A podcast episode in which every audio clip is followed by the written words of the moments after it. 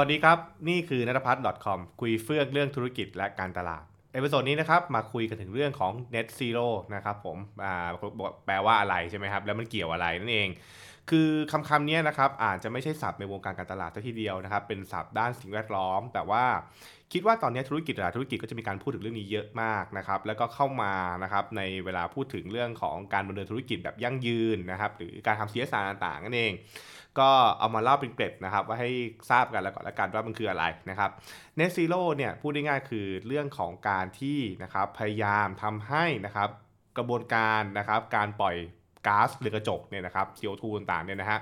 เป็นศูนย์ให้ได้นะครับก็คือ net คือแบบไม่มีเลยนะครับผมหรือพยายามที่จะลดนะครับทำให้อ่าเพื่อรักษาสมดุลให้เกิดขึ้นนั่นเองนะครับเพราะว่าภาวะเรือกระจกเนี่ยนะครับก็น่าจะเป็นสิ่งที่พวกเราก็คงโตมาแล้วได้ยินบ่อยๆนะครับก็คือเรื่องทำให้โลกร้อนมันทำให้เกิดเรื่องของมลภาวะต่างๆ มันทำให้เกิดเรื่องของแบบอ่าภัยธรรมชาติมากมายใช่ไหมฮะแล้วก็ก็มีพยายามอ่าเรียกว่าอ่าเรียกร้องกันนะครับว่า ทั้งหมดเนี่ยต้องทำต้องช่วยกันนะครับก็คือทำให้นะครับโลกเนี่ยนะครับมันกลับมาฟื้นฟูให้ได้ เพราะไม่อย่างนั้นเนี่ยมันจะส่งผลอย่างรุนแรงและร้ายแรงกับธรรมชาติทั้งเรื่องของการเกิดเรื่องน้ำแข็งละลายที่ตอนนี้หลายคนก็รู้ว่าคือน้ำแข็งก็ละลายไปเยอะมากแล้วนะครับอนาคตจะน้ำท่วมโลกหรือเปล่าก็ตอบไม่ได้ใช่ไหมหรือสัตว์หลายอ่าหลายชนิดก็อาจจะสูญพันธุ์ใช่ไหมครับพวกเนี้ยมันก็เลยเป็นที่มาว่า ทำอย่างไรเพื่อให้นะครับองค์กรหรือนะครับประเทศต่างๆเนี่ยนะครับมีการอออกกฎหมายนะครับหรือพยายามผลักดันเพื่อทำให้เกิด net zero ให้ได้นั่นเองนะครับซึ่งแน่นอนว่าเกิดเราพูดในแง่ของ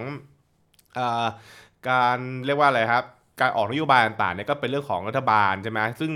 ตอนนี้ก็มีรัฐบาลแต่แต่ประเทศเนี่ยเขาคงจะมาพูดกันแหละนะครับว่าเราจะต้องออกกฎหมายอะไร เราจะมีนโยบายอย่างไรใช้รถไฟฟ้าอะไรอย่างเงี้ยเป็นต้นใช่ไหมครับก็คือพยายามทำให้นะครับกระบวนการการเกิดอ่าเรียกว่าสารไอ้พวกก๊าซเรือนกระจกเนี่ยนะครับมันก็หายไปให้ได้นั่นเองนะครับ แล้วตรงนี้ผมบอกว่าแล้วมันเกี่ยวอะไรกับธุรกิจอะใช่ไหมฮะนะครับโอเคคือในแง่ของธุรกิจเนี่ยนะครับมันก็จะมีสิ่งที่เราเรียกว่าอ่า CSR อยู่ใช่ไหม Corporate Social Responsibility นะครับแล้วซึ่งหลายคนเองก็น่าจะเข้าใจก็คือว่า มันคือการที่ธุรกิจเนี่ยนะครับมีพันธกิจหนึ่งนะครับก็คือเรื่องของการ รับผิดชอบต่อสังคมต่างๆ แล้วก็ตอนนี้หลาย ๆ องค์กรเนี่ยก็ออกมาพูดลักษณะเดียวกันก็คือว่าเขาจะพยายามนะครับทำให้ธุรกิจของเขาเนี่ยเป็น net zero นะครับอะเป็นยังไงบ้างตัวอย่างเช่นนะครับอ่าเนสเล่นะครับบางกอบก็เพิ่งอ่านข่าวไปว่าเนสเล่เนี่ยก็มีแผนเรื่องของการทำให้ทั้ง supply chain นะครับก็คือแบบว่าตัวทั้งห่วงโซ่อุปทานทั้งหมดเนี่ยนะครับของทางเนสเล่เนี่ยนะครับก็จะต้องอเป็น net zero ให้ได้ก็คือว่าในกระบวนการต่างๆเนี่ยนะครับทั้งกระบวนการผลิต นะฮะแล้วก็รวมถึงการจัดจำหน่ายต่างๆอะไรเงี้ยนะครับ มันจะต้องทำให้เกิดการเกิดก๊าซเรือนกระจกเนี่ยให้น้อยที่สุดหรือไม่มีเลยให้ได้นั่นเองนะครับนี่ก็คือสิ่งที่เป็นเป้าหมายนะครับของหลายองค์กรอย่างโคคาโคล่าเองเนี่ยนะครับหรือโค้กเนี่ยนะครับก็มีบอกเลยแบบเนี่ย 2040 นะครับในอีกอประมาณถ้าถ้านับปีก็ประมาณอีก19ปีเนี่ยนะครับก็คือต้องศูนย์หมดนะต้องศูนย์หมดเลยจริงๆก็คือแบบว่ามันต้องไม่มีการผลิตเลยนะครับไม่มีการผลิตไอ้พวกแบบว่าสาร ไอ้ก๊าซเรือกระจกนี่เลยนะครับซึ่งจะทำยังไงเดี๋ยวค่อยไปว่าอีกทีนึงนะแต่ว่ามันคือเป้าหมายนะครับอืม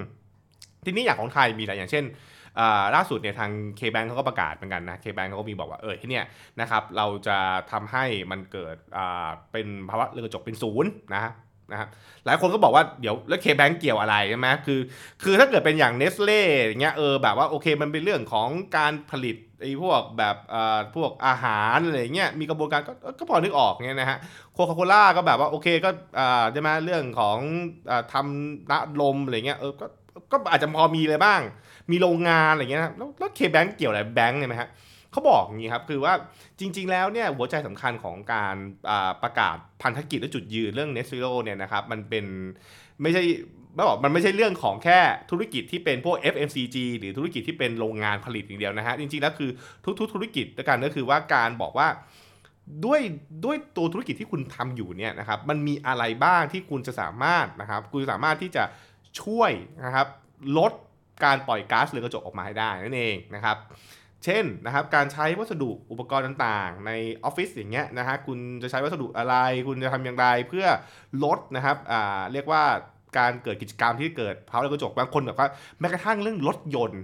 รถยนต์ประจำตำแหน่งหรือรถออฟฟิศเนี่ยนะครับก็คือไปรถไฟฟ้าหมด เพราะว่ารถไฟฟ้าอย่างน้อยก็คือจะได้ไม่เกิดผลมลพิษไงใช่ไหมเนี่ยก็คือ คล้ายๆอย่างเงี้ยนะฮะบางบริษัทก็คือจะเริ่มมีการใช้พลังงานสะอาดมากขึ้นใช่ไหมครับลดการใช้พลังงานที่เกิดขึ้นจากไอ้พวกแบบว่าพลังงานที่ไม่สะอาดอย่างเงี้ยเป็นต้นนะครับหรือบางคนก็จะเป็นเรื่องของการทำให้พวกแบบกระบวนการทำงานข้างในเนี่ยนะครับไม่ไม่มีการกิจกรรมที่เกิดก๊าซเรือนกระจกต่างซึ่งตรงนี้ไปอ่านเพิ่มเติมได้นะฮะแต่ผมก็บอกกี้ก่อนว่าที่เราเล่าสู่ฟังเนี่ยเพราะว่า เดี๋ยวคุณจะต้องเห็นเรื่องนี้เยอะมากขึ้นเรื่อยๆแน่นอน เพราะว่าแน่นอนครับเรื่อง global warming เป็นเรื่องประเด็นใหญ่ของโลกนะครับ แล้วก็ทุกประเทศก็คงต้องมาพูดกันจริงจังแล้วว่าจะเอายังไงกันเนี่ยนะครับนะครับ แล้วก็ตอนนี้ก็ก็มีกระแสเรียกร้องอยู่ตลอดเวลาใช่ไหมครับแบรนด์ต่างๆเองเนี่ยก็เริ่มเห็นเทรนด์อันนึงนะครับ ก็คือว่าผู้บริโภคเนี่ยเริ่มหันมาให้ความสนใจกับเรื่องของอสิ่งแวดล้อมมากขึ้น ถูกพูดถึงใน research หลายที่นะครับว่าเนี่ยนะครับในต่อสามปีต่อไปเนี่ยนะครับ ผู้บริโภคจะเริ่มให้ความสำคัญกับแบรนด์ที่มีเรียกว่าอะไรมีจุดยืนนะครับด้านสิ่งแวดล้อมต่างๆนั่นเอง เพราะฉะนั้นเนี่ยแบรนด์ต่างๆ ก็จะขยันออกมาแล้วนะออกมาพูดกันแล้วบอกว่าเอ้ยเราจะต้องทำ net zero กันนะครับซึ่ง net zero เนี่ยจะมี 2 ฝั่งนะอาจจะมีฝั่งที่เราเรียกว่าปรับกระบวนการทำงาน ปรับกระบวนการทำธุรกิจนะครับให้ไม่ปล่อยก๊าซเรือนกระจกกับ 2 คือจะเป็นธุรกิจที่ลักษณะที่ ไปส่งเสริมหรือไปผลักดันให้เกิดนะครับสิ่งที่ซ่อมแซม เช่นเรื่องของการไปจะไปปลูกป่าอะไรไปไปก่อนประมาณนี้นะฮะนะครับให้เห็นภาพกันเพราะฉะนั้นเนี่ยเขาจะแคร์สองข้อนี้มากนะครับ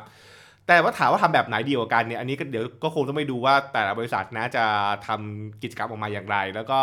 จะทำอย่างไรเพื่อให้ผู้บริโภคเนี่ยรู้สึกนะครับรู้สึกได้เป็น เป็นส่วนหนึ่งเป็นส่วนหนึ่งของกระบวนการนะครับช่วยรักษาโรคอ่าอันนี้เนี่ยครับมันจะโยงมาอย่างนี้ เพราะฉะนั้นเนี่ยสิ่งที่วันนี้เรามาคุยกันคือคำว่า net zero มันก็คือเรื่องของการให้อ่าให้ความสำคัญกับเรื่องของสิ่งแวดล้อมใช่ไหมครับแล้วเราก็บอกว่าเทรนด์เนี่ยมันก็คือผู้บริโภคจะเริ่มให้ความสำคัญกับสิ่งแวดล้อมมากขึ้นเรื่อยๆ โจทย์ตัดมาก็คือว่าแล้วธุรกิจเนี่ยนะครับจะทำอย่างไรนะครับจะทำอย่างไร ในการใช้ประโยชน์จากเรื่องนี้นะครับ เอานี้ก่อน ในมุมหนึ่งผมต้องบอกก่อนนะฮะมันเป็นภารกิจของทุกๆบริษัทแหละในการที่จะพยายามร่วมมือกันนะครับ ช่วยรักษาโรคนะครับ แต่อีกมุมหนึ่งเนี่ยนะครับนักการตลาดบางคนจะบอกว่ามันก็เป็นโอกาสเหมือนกันนะครับในการทำให้แบรนด์ตัวเองเนี่ยนะครับคือ move ก่อนเนี่ย move ก่อนมันก็ดูแบบเฮ้ยมันดูแบบดูเป็นคนดีอะพูดง่ายๆนะดูเป็นคนดีดูเป็นคนแบบโอ้โหเฮ้ยแบบคุณแคร์เรื่องนี้เป็นต้นนะครับ แต่อย่างไรก็ตามเนี่ยข้อนี้เนี่ยมันก็มีสิ่งที่ผมว่าคนไทยหลายคนก็พอจะเดาๆได้นะคือทำผิดเนี่ยมันก็ดูประเจิดประเจิอมันดูเป็นคนเหมือนทำบุญแล้วต้องอวดอะใช่ไหมซึ่งมันก็คงไม่ดีเท่าไหร่นักใช่ไหมฮะแต่แต่เรื่องเรื่องทำดีเนี่ยเวลาพูดออกมาปุ๊บเนี่ยนะฮะมันก็ดูมันก็ดูประหลาดประหลาดอยู่นะแล้วคนก็ไม่ค่อยอยากฟังด้วยนะครับ ก็ต้องคิดนะว่าบริษัทต่างๆเนี่ยนะครับจะจะปรับอย่างไรนะครับ แล้วก็จะ ออกมาทำอะไรบ้างนั่นเอง อย่างต้องบอกว่าบางบริษัทเนี่ยเขาก็มีมีกระบวนการในการที่จะปรับเรื่องมุงนี้ แล้วก็ทำให้ผู้บริโภครับรู้ได้นะครับ อย่างเช่น เรื่องของซาบักเนี่ยนะครับก็คือหันมาใช้หลอดกระดาษอะไรเงี้ยเป็นต้นใช่ไหมฮะก็คือการประกาศว่าเฮ้ยเนี่ยนะครับในร้านที่เราเห็นเนี่ยนะครับต่อไปจะเป็นพวกวัสดุรีไซเคิลหมดเลยอะไรเงี้ยคือคือมันต้องทำให้นะครับไม่มันมันไม่ดูประเจิดประเจอนะ แต่มันก็ดูทำให้ผู้บริโภคเนี่ยรู้สึกว่าเฮ้ยฉันอยากเป็นส่วนหนึ่งของกิจกรรมพวกเนี่ยนะครับ อันนี้ก็เป็นเป็นเรื่องที่น่าคิดนะครับ ก็ต้องดูนะว่าแบรนด์ไหนจะคิดแคมเปญออกมาอย่างไรนะครับ ก็รอติดตามใครนะครับไปเจอแคมเปญแบบไหนชอบอันไหนก็เล่าสู่กันฟังได้นะครับ จะได้เอาหยิบมาเล่าสู่กันฟังให้กับเพื่อนๆด้วยเหมือนกันนั่นเองนะครับ อืม เพราะฉะนั้นนะครับวันนี้ก็หยิบมาเล่าให้ฟังสั้นๆง่ายๆนะครับ net zero นะครับเรื่องของการปล่อยก๊าซเรือนกระจกเป็นศูนย์นั่นเองนะครับแล้วก็เราควรจะเห็นกิจกรรมนี้มากขึ้นสนับสนุนนะครับผมสนับสนุนถ้าเกิดว่าใครเป็น SME ใครเป็นบริษัทใหญ่ๆนะครับก็ช่วยกันนะครับเพราะยังไงเราก็อยู่โลกเดียวกันนั่นแหละเนาะโอเคนะครับนั่นก็คือสิ่งที่หยิบมาคุยกันสั้นๆนะครับในวันนี้นะครับแล้วติดตามกัน episode หน้านะครับสำหรับวันนี้ สวัสดีครับ